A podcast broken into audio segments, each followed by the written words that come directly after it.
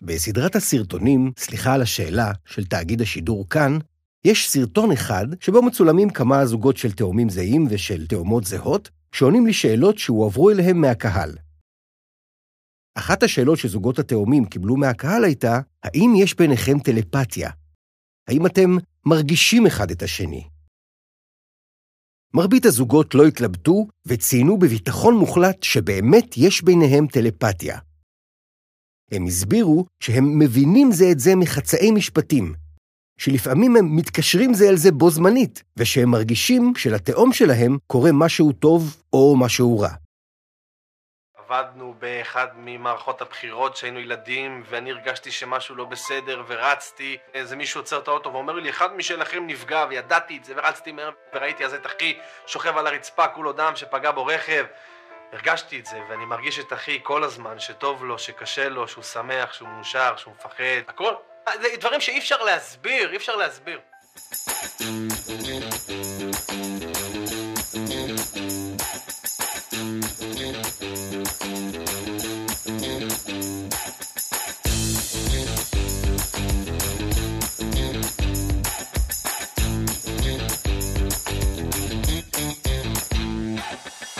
היי, אני גדי לוי ואתם מאזינים לעץ הדעת, הפודקאסט שבו אנחנו מנסים לעודד חשיבה ביקורתית ולענות על שאלות מעניינות שלרוב אנחנו לא מקבלים עליהן תשובות מספקות. אתם מוזמנים לחפש אותנו בפייסבוק, תחת השם עץ הדעת הפודקאסט, ולשלוח לנו שאלות משלכם.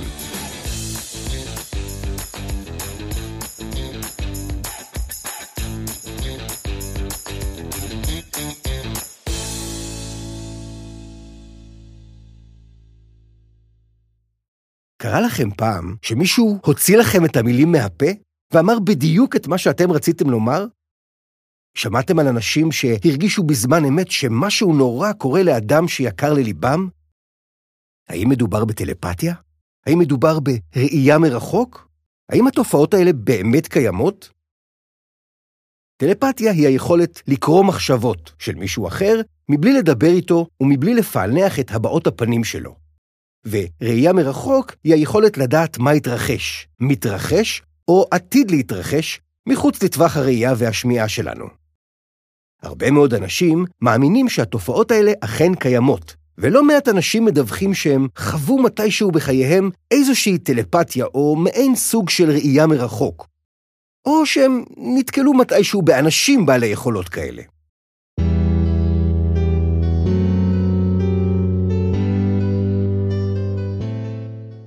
המחקר המדעי של התחומים האלה התחיל כנראה בבריטניה, בשנת 1882, על ידי החברה לחקר התודעה, שהייתה אז בתחילת דרכה, ובחרה לחקור חמש אחיות ממשפחת קרירי, שטענו שיש להן יכולות טלפתיות.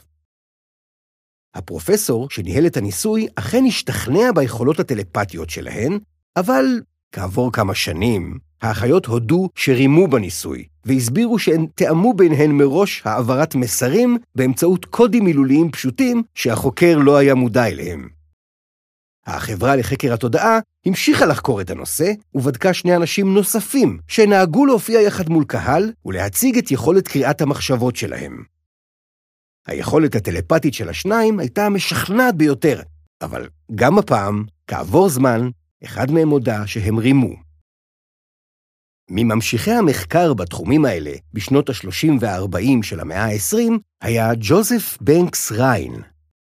הוא הגדיר את התחום הזה כתפיסה על-חושית.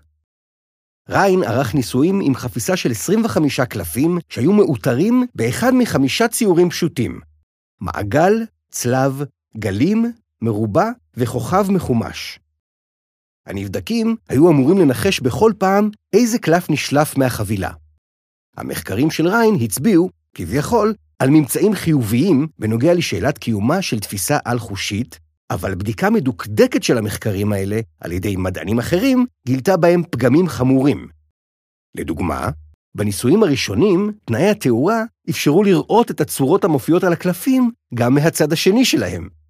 בנוסף, חלק מהנבדקים הודו בדיעבד שרימו. התגלה גם שחלק מהעוזרים של ריין שינו תוצאות של ניסויים כדי לקבל תוצאות מוצלחות יותר. חוץ מזה, חוקרים רבים ניסו לשחזר את התוצאות של ריין, אבל משום מה, אף אחד מהם לא הצליח. מחקר שמנסה להוכיח את קיומה של תפיסה על-חושית מכונה מחקר פרפסיכולוגי. אחד המחקרים הפרפסיכולוגיים שהתפרסמו מאוד בעשורים האחרונים היה המחקר של דריל בם וצ'ארלס הונורטון משנת 1994. בם והונורטון פרסמו ניתוח סטטיסטי של כמה ניסויים בלתי תלויים, וטענו שהם הצליחו להוכיח שלחלק מהנבדקים יש תפיסה על-חושית מסוימת. המחקר הזה עורר הדים ותקוות גדולות, אבל כעבור חמש שנים התפרסם ניתוח סטטיסטי של 30 ניסויים בלתי תלויים שלא נכללו במחקר של בם והונורטון. המסקנה של המחקר החדש הייתה שבם והונורטון הגיעו למסקנות שגויות, ושהם לא הצליחו להוכיח את קיומה של תפיסה על-חושית.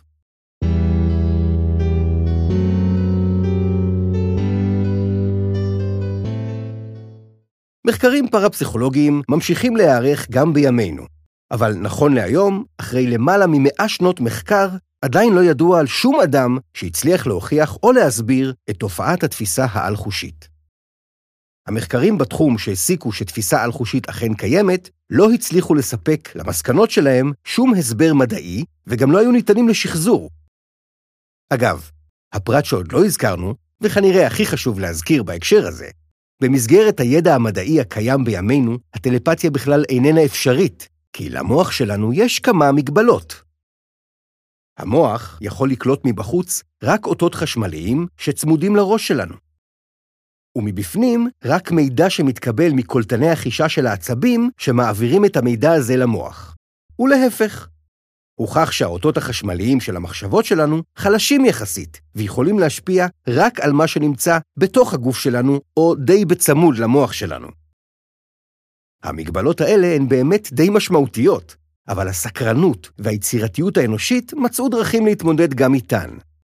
מדענים ומהנדסים הצליחו לפתח מכשירים שמכונים ממשקי מוח מכונה, או ממשקי מוח מחשב. המכשירים האלה פותחו גם כדי להבין טוב יותר איך פועל המוח, אבל גם כדי... אתם בטח כבר יודעים מה אני הולך להגיד. גם כדי לנסות לקרוא מחשבות. לרוב המכשירים האלה יש אלקטרודות, מעין חיישנים רגישים במיוחד, שמתחברים אלינו ומגיבים לאותות החשמליים של המחשבות שלנו. המידע שנקלט על ידי האלקטרודות האלה מועבר למחשב לצורך פענוח. המכשירים האלה מתחברים אלינו גם בשיטות חודרניות וגם בשיטות בלתי חודרניות. בשיטות חודרניות נאלצים לבצע ניתוח ראש וממקמים חיישנים ישירות על פני המוח או מחדירים אלקטרודות לתוך קליפת המוח, לשכבה החיצונית של המוח שצמודה לגולגולת. בשיטות בלתי חודרניות כמו EEG אין צורך בניתוח, כי את האלקטרודות מצמידים לראש מבחוץ. השיטות החודרניות לקליטת האותות של המוח מדויקות בהרבה מהשיטות הבלתי חודרניות, אבל לא מרבים להשתמש בהן כי יש בהן סיכון בריאותי משמעותי. ישנם גם מכשירים ללא אלקטרודות, כמו מכשירי MRI, שפועלים בשיטת FMRI. אלה מכשירים ענקיים שנמצאים בבתי חולים ובאוניברסיטאות. המכשירים האלה נעזרים בתכונות המגנטיות של הדם שזורם בתוך המוח, ואפשר לצלם באמצעותם אזורים פעילים במוח של נבדק, בזמן שהנבדק רואה משהו או חושב על משהו. המכשירים האלה עוד לא יודעים ממש לקרוא מחשבות, אבל הנה כמה דוגמאות מעניינות של מה שכבר הצליחו לעשות באמצעותם. בשנת 2008, חוקרים מיפן הצליחו לשחזר אותיות וצורות בסיסיות שבהן צפו הנבדקים. השחזור התאפשר באמצעות צילומים שצולמו בשיטת FMRI של האזורים הפעילים במוח של הנבדקים, בזמן שהנבדקים צפו בתמונות של אותן אותיות וצורות בסיסיות. בשנת 2018, חוקרים אחרים מיפן הצליחו לשחזר באופן חלקי, אבל די מרשים, תמונות מורכבות של חיות ושל פריטים שונים שבהן צפו הנבדקים. גם השחזור הזה התאפשר באמצעות צילומים שצולמו בשיטת FMRI של האזורים הפעילים במוח בזמן שהנבדקים צפו בתמונות. בשנת 2014 פורסם ניסוי של מדענים מאוניברסיטת הרווארד שבארצות הברית, שהרכיבו לשני אנשים, האחד בהודו, האחר בצרפת, קסדות עם אלקטרודות שהיו מחוברות ביניהן באמצעות האינטרנט. כשהאדם שישב בהודו התבקש לחשוב על מסר פשוט, דיווח החבר שישב בצרפת על הבזקי אור שראה כשהעיניים שלו היו עצומות. הוא אמנם לא קלט את המסר עצמו, אבל הדיווח שלו טעם את הרגע המדויק שבו ההוא שישב בהודו חשב על המסר. אחד המדענים שהשתתפו בניסוי הגדיר את הניסוי כסוג של מימוש טכנולוגי של חלום הטלפתיה. בשנת 2019 פורסם שמדענים מאוניברסיטת קולומביה שבארצות הברית הצליחו לפתח מכשיר שממיר אותות מהמוח לכדי מילים מדוברות.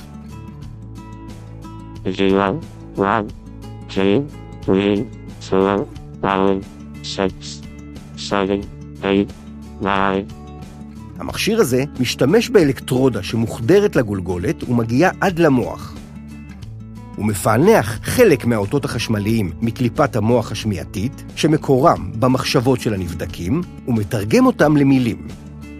מאחר שלא ניתן לבצע ניסוי כזה על מתנדבים, החוקרים נעזרו בחולי אפילפסיה, שממילא עברו ניתוח ושהסכימו להשתתף בניסוי. חוקרים מתאמצים לפתח מכשירים קוראי מחשבות, כמובן לא רק לשם המחקר, אלא בעיקר כדי לסייע לאנשים בעלי מוגבלויות. כבר כיום ישנם מכשירים שמולבשים על הראש, שיודעים לתרגם מחשבות מסוימות לשליטה בעכבר ובמקלדת של מחשב ולהפעלת כיסאות גלגלים. התפתחויות אחרונות במחקר הראו שאפשר להלביש מכשירים כאלה על הראש, או להשתיל מכשירים כאלה לתוך הגולגולת של אנשים בעלי מוגבלויות. אם מכשירים כאלה יתפקדו בעולם האמיתי, הם יאפשרו לאנשים בעלי מוגבלויות לתקשר עם הסביבה או להניע איברים תותבים בכוח המחשבה. מכשירים כאלה כבר נוסו על מכרסמים, על קופים ועל אנשים שהשתתפו בשלב הראשון של ניסויים קליניים. ההתקדמות בתחום הזה מהירה יחסית, וצפויה לאפשר בעתיד הנראה לעין פיתוח של פתרונות כאלה גם מחוץ למעבדה.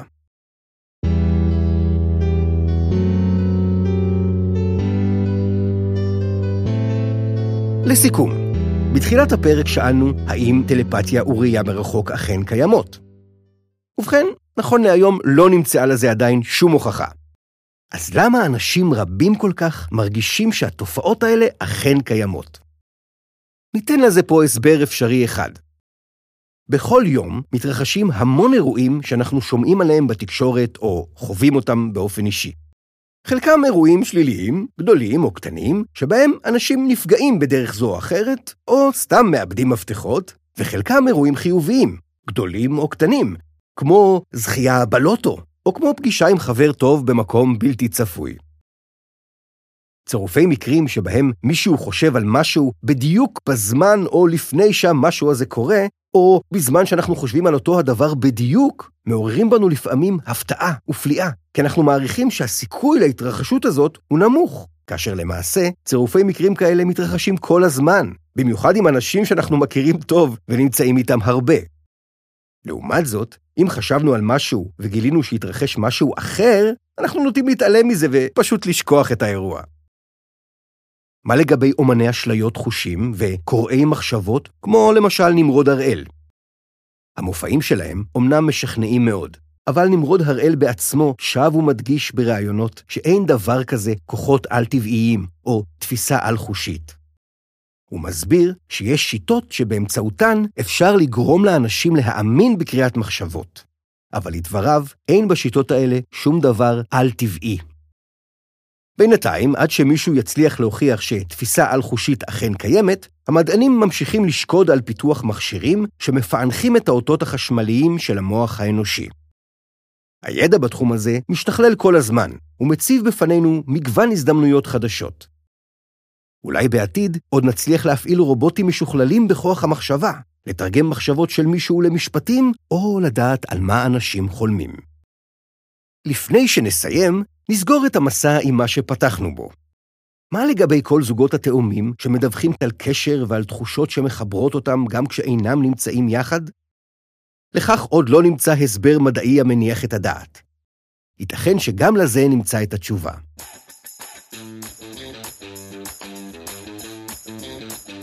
זהו, זה היה הפרק ה-14 של עץ הדעת. מקווים שנהנתם, וגם שחידשנו לכם מידע מעניין. אני גדי לוי, הפרק נכתב והופק על ידי יהודית זוהר, עורך הסאונד איתי אהרון. תודה שהאזנתם. נשמח אם תדרגו אותנו באפליקציות השונות. מחכים שתכתבו לנו שאלות, ושתשתפו אותנו במחשבות שלכם על התכנים שלנו. מבטיחים להגיב לכולם. להרחבה על הנושאים שהזכרנו בפרק הזה, צירפנו לכם באתר שלנו לינקים רלוונטיים. מוזמנים כמובן לפקפק בכל מה שאמרנו היום ולחקור בעצמכם. להתראות בינתיים, נשתמע בפרק הבא.